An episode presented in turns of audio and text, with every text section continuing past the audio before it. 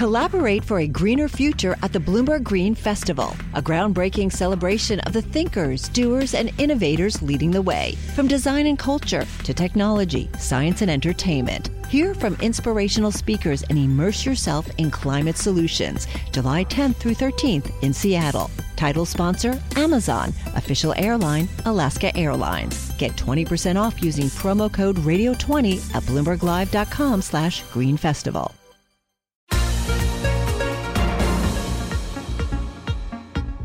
Welcome to the Bloomberg P&L podcast. I'm Pimm Fox along with my co-host Lisa Abramowicz. Each day we bring you the most important, noteworthy and useful interviews for you and your money whether you're at the grocery store or the trading floor. Find the Bloomberg P&L podcast on iTunes, SoundCloud and at bloomberg.com.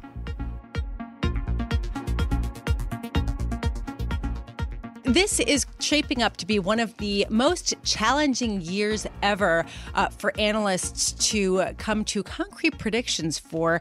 Uh, Doug Ramsey, CIO of the Leuthold Group, just came out with their new Green Book of Market Research. And it's, it's an extensive book of uh, forecasts and expectations for the year ahead. Doug, just from the outset, how difficult was it for you and your team to uh, come up with a base case scenario for next year?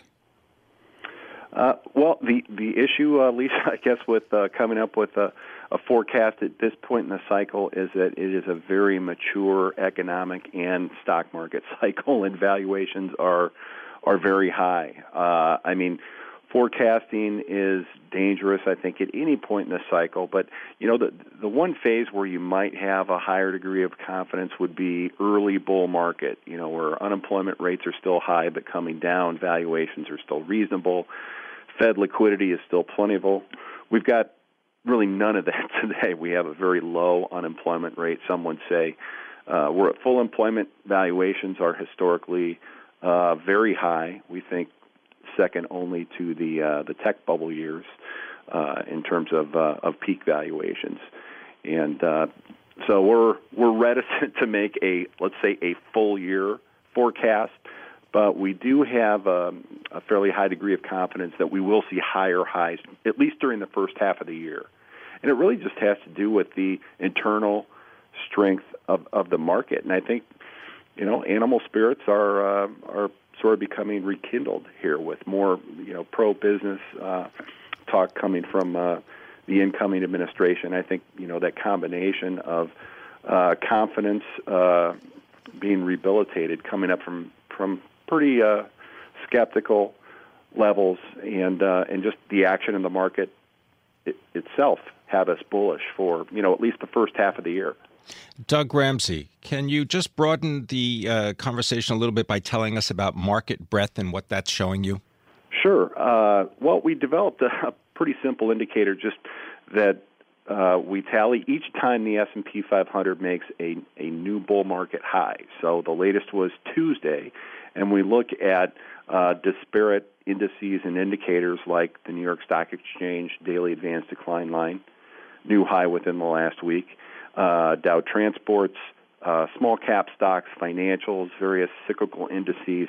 I mean, all of these are also poking out to new all time highs. And just, I mean, the history of bull market tops uh, going all the way back to the 1940s is at the final peak in the Dow and the S&P 500, the final peak in the blue chips, is actually a pretty lonely event where it's really just those two indices and very little else standing at a new high. So I've just got to believe in a bull market that's lasted almost eight years that we're going to have a topping process that is going to be, you know, spread out at a minimum over, you know, let's say four to six months.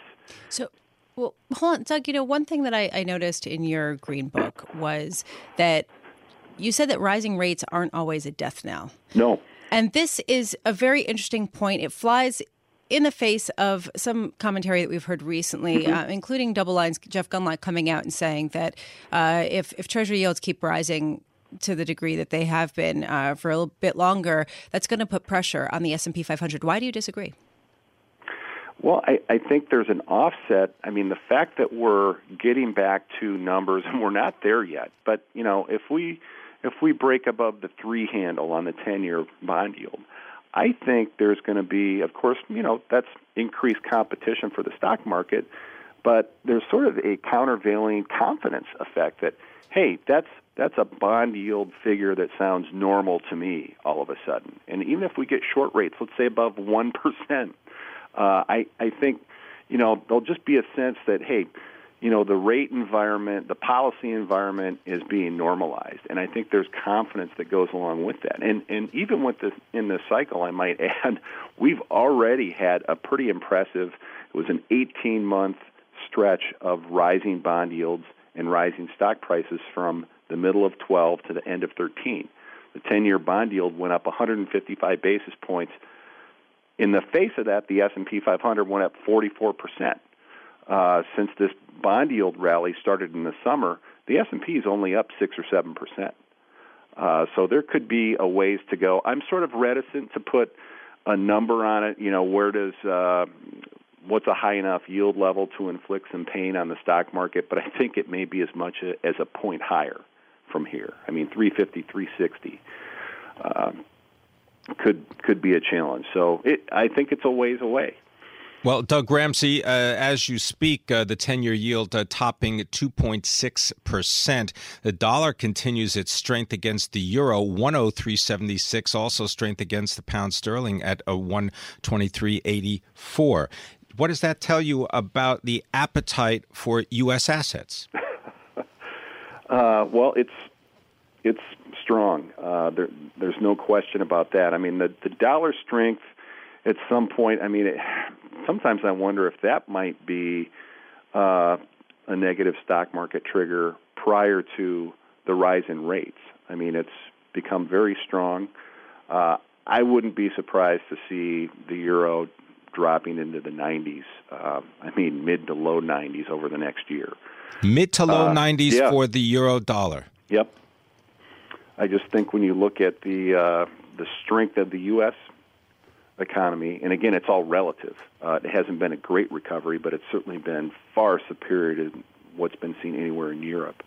So, uh, a simple way to get Europe competitive, uh, shy of uh, the EU and the euro itself um, coming undone, may just to be to get that currency rate a lot lower, and and they're benefiting already. Uh, you can see it in the performance of the European multinational stocks. Well, we got to leave it there, but thanks very much. Doug Ramsey, Chief Investment Officer, the Leuthold Group, uh, based in Minneapolis. Uh, I think that's a good headline, isn't it? that the euro dollar uh, might trade uh, in the 90s, maybe even in the low 90s over the next uh, six to 12 months. That would be a huge game changer. Already, Europe has seen uh, some advantages from the weaker euro with respect to uh, more trade and more exports. So, this will be a very interesting dynamic in the year ahead.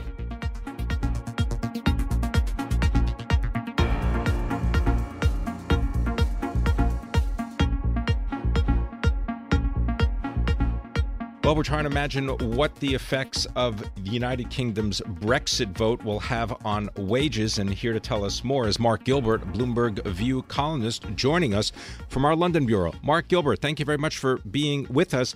I note that the pound right now trading at 124.13 against the U.S. dollar.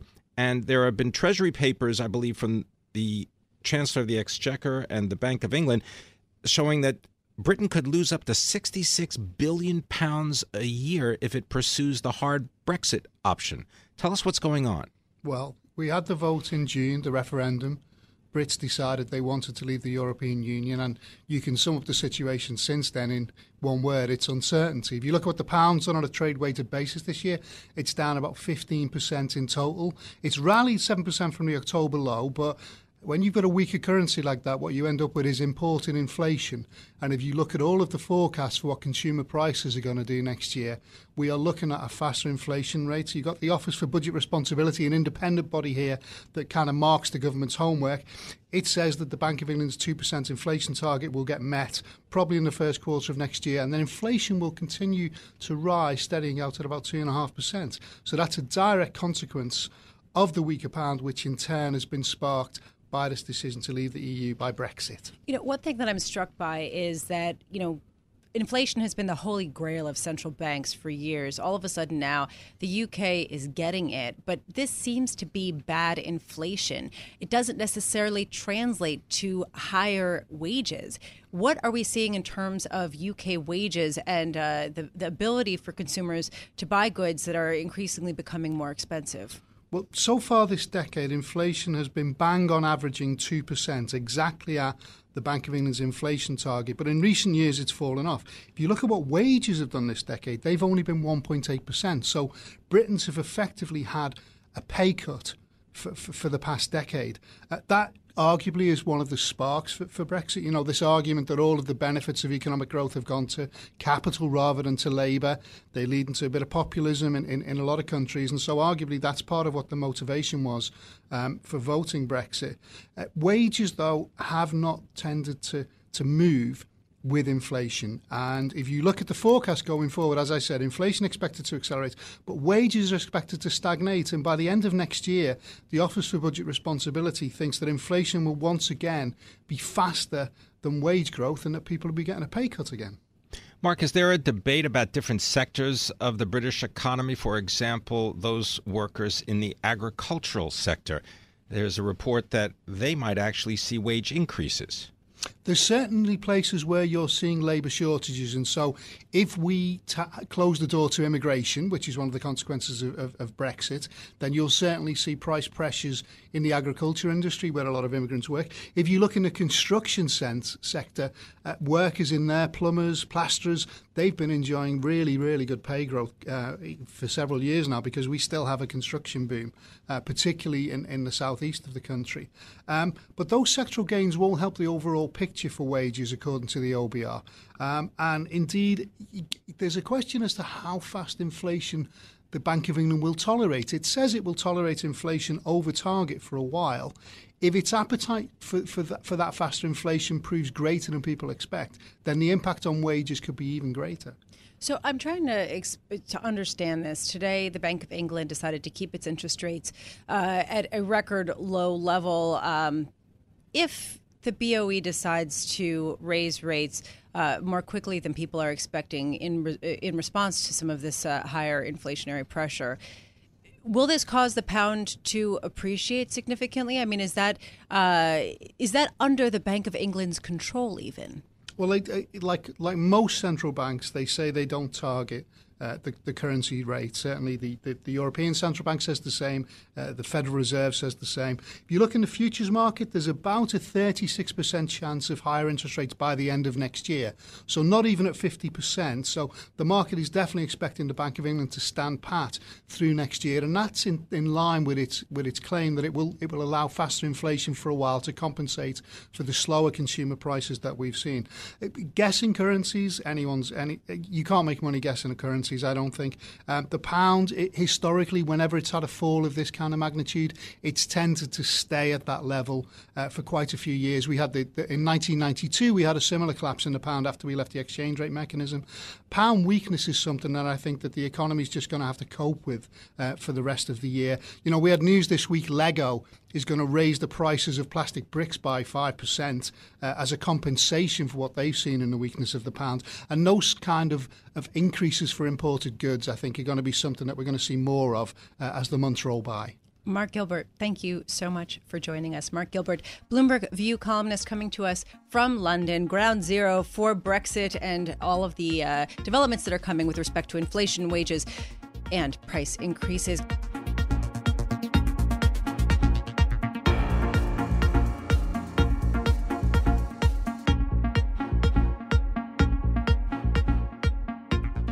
Try to imagine what is going to happen next year in the bond market. This is the big question, the big mystery. I want to bring in Eric Stein, who's going to solve this mystery for us. Eric Stein, co director of global fixed income at Eaton Vance. Uh, yesterday, the Federal Reserve decided to raise interest rates by a quarter of percentage point. That everybody was expecting. What people were not expecting was that the Fed increased their projection uh, from two rate hikes next year to three rate hikes next year. So, Eric, do you think that we are just going to see three? three rate hikes next year, or do you think that there's even a possibility of even four? I, I, certainly think there's a possibility of four rate hikes. Uh, you know, I think what's interesting about yesterday is a couple things. First off, the dot plot almost never goes um, up uh, up in terms of rates. It always goes down. We actually were debating this uh, in our Eaton Vance Global Macro Team research meeting today. There's actually been one time that one dot went up if you go back to 2014, but generally dots come down. So now we saw the first dot wait, plot wait, wait. go up. Just, just, just, just backing up. Yep. The, the Fed dots are the uh, individual Fed member projections for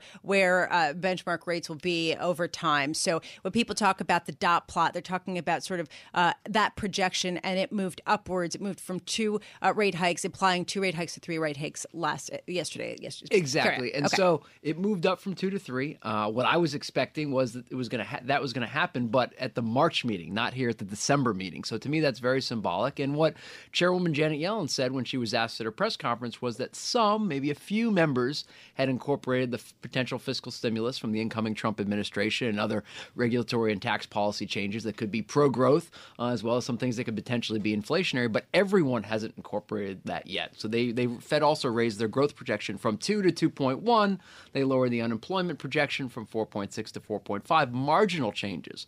But if the growth and inflation outlook picks up, as I think it will, and the markets are telling us that it will, I think the dots could also go up. So I think three three rate hikes is certainly likely. Four is possible. Look, may, maybe the market can't take it. There's no guarantee that happens, but I think uh, four hikes is certainly on the table uh, in 2017.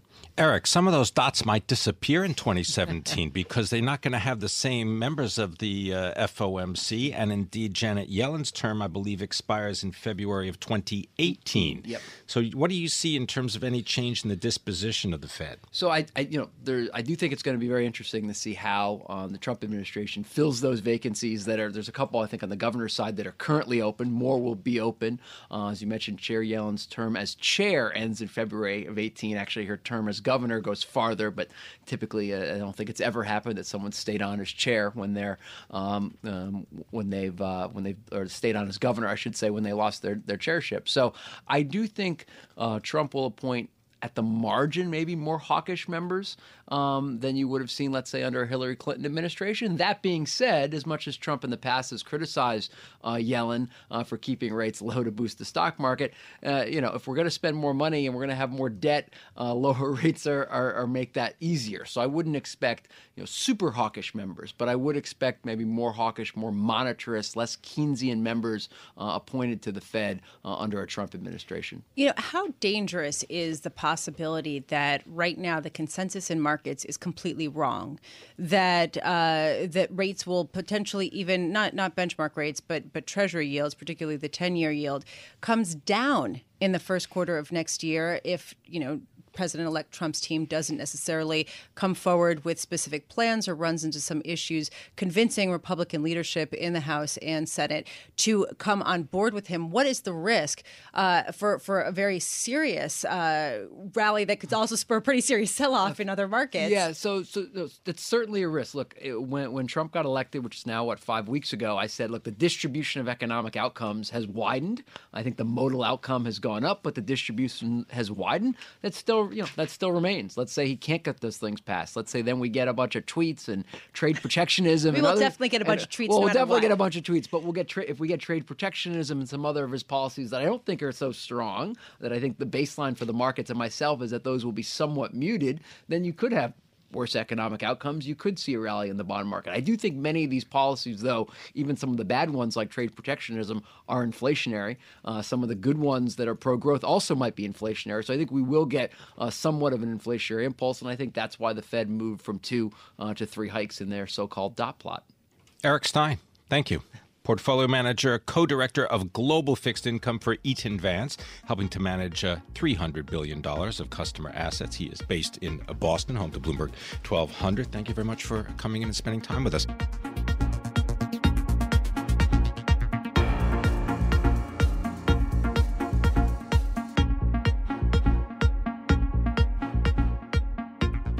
All right, we are uh, Fed Day Plus One, and here to tell us more is Joe Davis. He is the chief global economist for the Vanguard Group. Joe, thanks for coming into the studio. Uh, thanks for having me.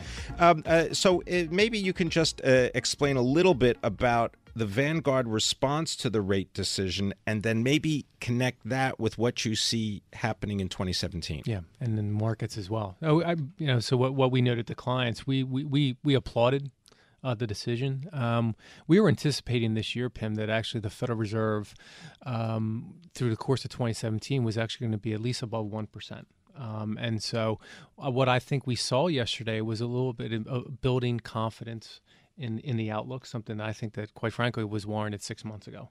Um, and, and, so I think uh, I don't think we're going to see very hawkish activity by the Federal Reserve, but I think we have taken out at the margin this this this deflationary tail that we were concerned about. Okay, so we might have taken out the disinflationary, yeah. the deflationary tail, uh, but are we setting ourselves up for gangbusters growth, incredible inflation, a departure from the new normal? Is this the end of the bond bull market and the beginning of you know clear sailing it's, ahead. It's for, a great point. Yields. So paired with that, with those comments, is I think we have to appreciate where where we should be, right? As, as you can best estimate that, and our estimate is say we're the ten-year Treasury, which is a, a key benchmark. Two fifty-seven right now. We, we were we were two point five zero, as if you could measure it that precisely this time last year, and we haven't changed. So I, I we were skeptical that the, the we, we we believe the markets in the world was too, the bond market was a little too pessimistic by the summer. At the same time, you hear that, do, Lisa Abramowicz? You are being too pessimistic. No, but we also I'm have not to be the careful. bond market. yeah, I just but, like. But bonds. we got to be careful not being let animal spirits get out of control. I mean, the equity market, if you if you do the math, is pricing in closer to four percent real GDP growth for 2017. I think that's highly unlikely. So I, I think true somewhere in between. I think we're actually closer to fair value if you look at say the shape of the yield curve and and the Treasury markets, credit markets, but but you know, so if we would see material greater move, I think we'd be careful. Okay, you say if we see a material greater move, we should mm. be careful. I was actually just going to ask you, uh, Jeff Gundlach of yep. Double Line Capital came out and said if you start to see much higher yields on the ten year, even up to three percent, that's going to start to pressure some of the riskier assets. Do you agree? Yes, I mean I think even clo- eh, before to look at the, the at the three percent on the ten year Treasury would be look at the U.S. dollar. I mean, we're already at a point with which uh, I think we'll, we'll be hard pressed to see a further acceleration in the manufacturing sector, which, again, the global economy was rebounding from its lull before the election. So I think if you can uh, take that into account, if we see another 10% rise, say in the dollar versus the basket of currencies, we will see you know further pressure on some of the import prices and on some of the growth. So I think there's a natural limit to how far we can go, and at some point in 2017, we could very likely test what that limit is. I, I think it would be shocking to see a further acceleration across the board in the financial assets that we've seen over the past 30 days. Well, I'm glad you mentioned financial assets because this headline coming from the Federal Reserve that big banks are $70 billion dollars short of the debt needed to weather failure. Maybe talk a little bit about the financial sector and the increase in rates and what this means for their future. Yeah, I mean, I think you know if you take a broader step back, and uh, you know, I think one of the, actually the, the hallmarks of the U.S. economy, one one of our thesis for why the U.S. economy was going to remain resilient over the past several years was was the repair of the balance sheets. I mean, on the consumer side, household side, clearly in the banking sector, which gets other parts of the world, we have not seen this similar progress. So that aside, you know, obviously the flattening of the yield curve before recent, before more recently, was putting some pressure, um, and so it's nice to see some steepness in the yield curve that clearly we've seen in the financial market, and the equity prices. Um, so, but again, it's not all smooth sailing. So I think in one sense, you know, I think I think history will show this this very strong concern of new normal and stagnation was a little bit overdone. At the same time, we're starting to enter the world of some talking about a cyclical strong recovery, and I think we have been burned over the past four or five years. And I think there are still some structural forces at work. And so I think the truth is somewhere in between. I think right now in the markets we sit right at that sort of fulcrum and so we just which which is fine. It's it's good that we're more balanced, um, but we can't get too carried away. Uh, earlier this week, the Treasury Department's Office of Financial Research mm-hmm. came out with a report talking about uh, how concerned they were about corporate debt in the US, the explosion mm-hmm. of the market, which has increased in size by more than 50% since the end of 2008. And they were talking about how uh, while big financial firms are stress tested, mm-hmm. the mutual funds and the uh, pensions and the insurers, which own a much greater proportion of the debt today than they used to, are not stress tested. Do you mm-hmm. think that the corporate debt market uh, holds some concern or poses some kind of uh, significant threat to financial stability? Really not. I mean, I, I, think you know, particularly if we're going to talk about you know from the asset management industry. I mean, this concern around um, them being systemically important or having that sort of risk in our minds just it's just overstated. I mean, in, ma- in many ways, it's a pass-through entity. I mean, you have to look at the the mismatch if there is any between assets and liabilities. In that sense, it's not the case. I mean, we have seen deterioration in corporate health right? Um, outside the financial, a greater increase in, in some debt. Although part of that has to be p- compared to the C&I lending, which we've seen so far. This has been a financing remix, commercial and industrial. Yeah, loans. yeah. Mm-hmm. So we have this. Excuse me for the for the nomenclature, but yeah. So there's some of that's been a refinancing, which in the zero bound, very low interest rate environment, I think has been natural. You know, our biggest concern on the corporate debt market has actually been overseas in the emerging markets. You know, non-financial private sector debt has increased significantly, um, and, and various you know government agencies around the world and think tanks have called that out. So that that's if there's a pressure point in terms of corporate leverage, it's the emerging markets that I think you know so, you know we, we just have to uh, monitor. Well, and to that point, I mean, the dollar, as you talked yeah. about earlier, is the strongest that it's been since 2003. Mm-hmm. Uh, if this is not the time when emerging markets corporates are going to feel pain, when is? Yeah, and you know, so yes, I think we're and we've seen that already in some repricing. I think you know, however, and in the market, I think gets some of this. Um, uh, but it, but it may be lost over the next six months as we have continue, prospects for potential continued uh, U.S. dollar strength. Is that you know emerging markets today are not emerging markets of the late 1990s. I mean, there's one or two potentially that you that you could zero in on, but everything from foreign reserves to to to some better balance sheet measures and and and, and level of certain financing, it's different. And so at least they're not all in the same bag. And so I don't think we're going to see a set of rolling crises, um, but we will see some pressure points. Thank you so much. Thank you. This is a very interesting time, you. and you had a lot of interesting insights.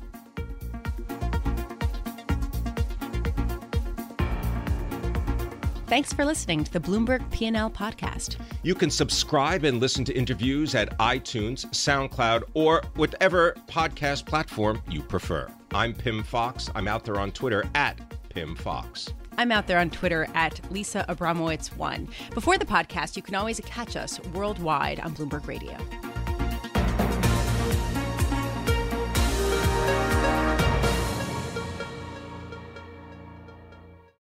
Collaborate for a greener future at the Bloomberg Green Festival, a groundbreaking celebration of the thinkers, doers, and innovators leading the way. From design and culture to technology, science, and entertainment. Hear from inspirational speakers and immerse yourself in climate solutions. July 10th through 13th in Seattle. Title sponsor Amazon. Official airline Alaska Airlines. Get 20% off using promo code radio20 at bloomberglive.com slash green festival.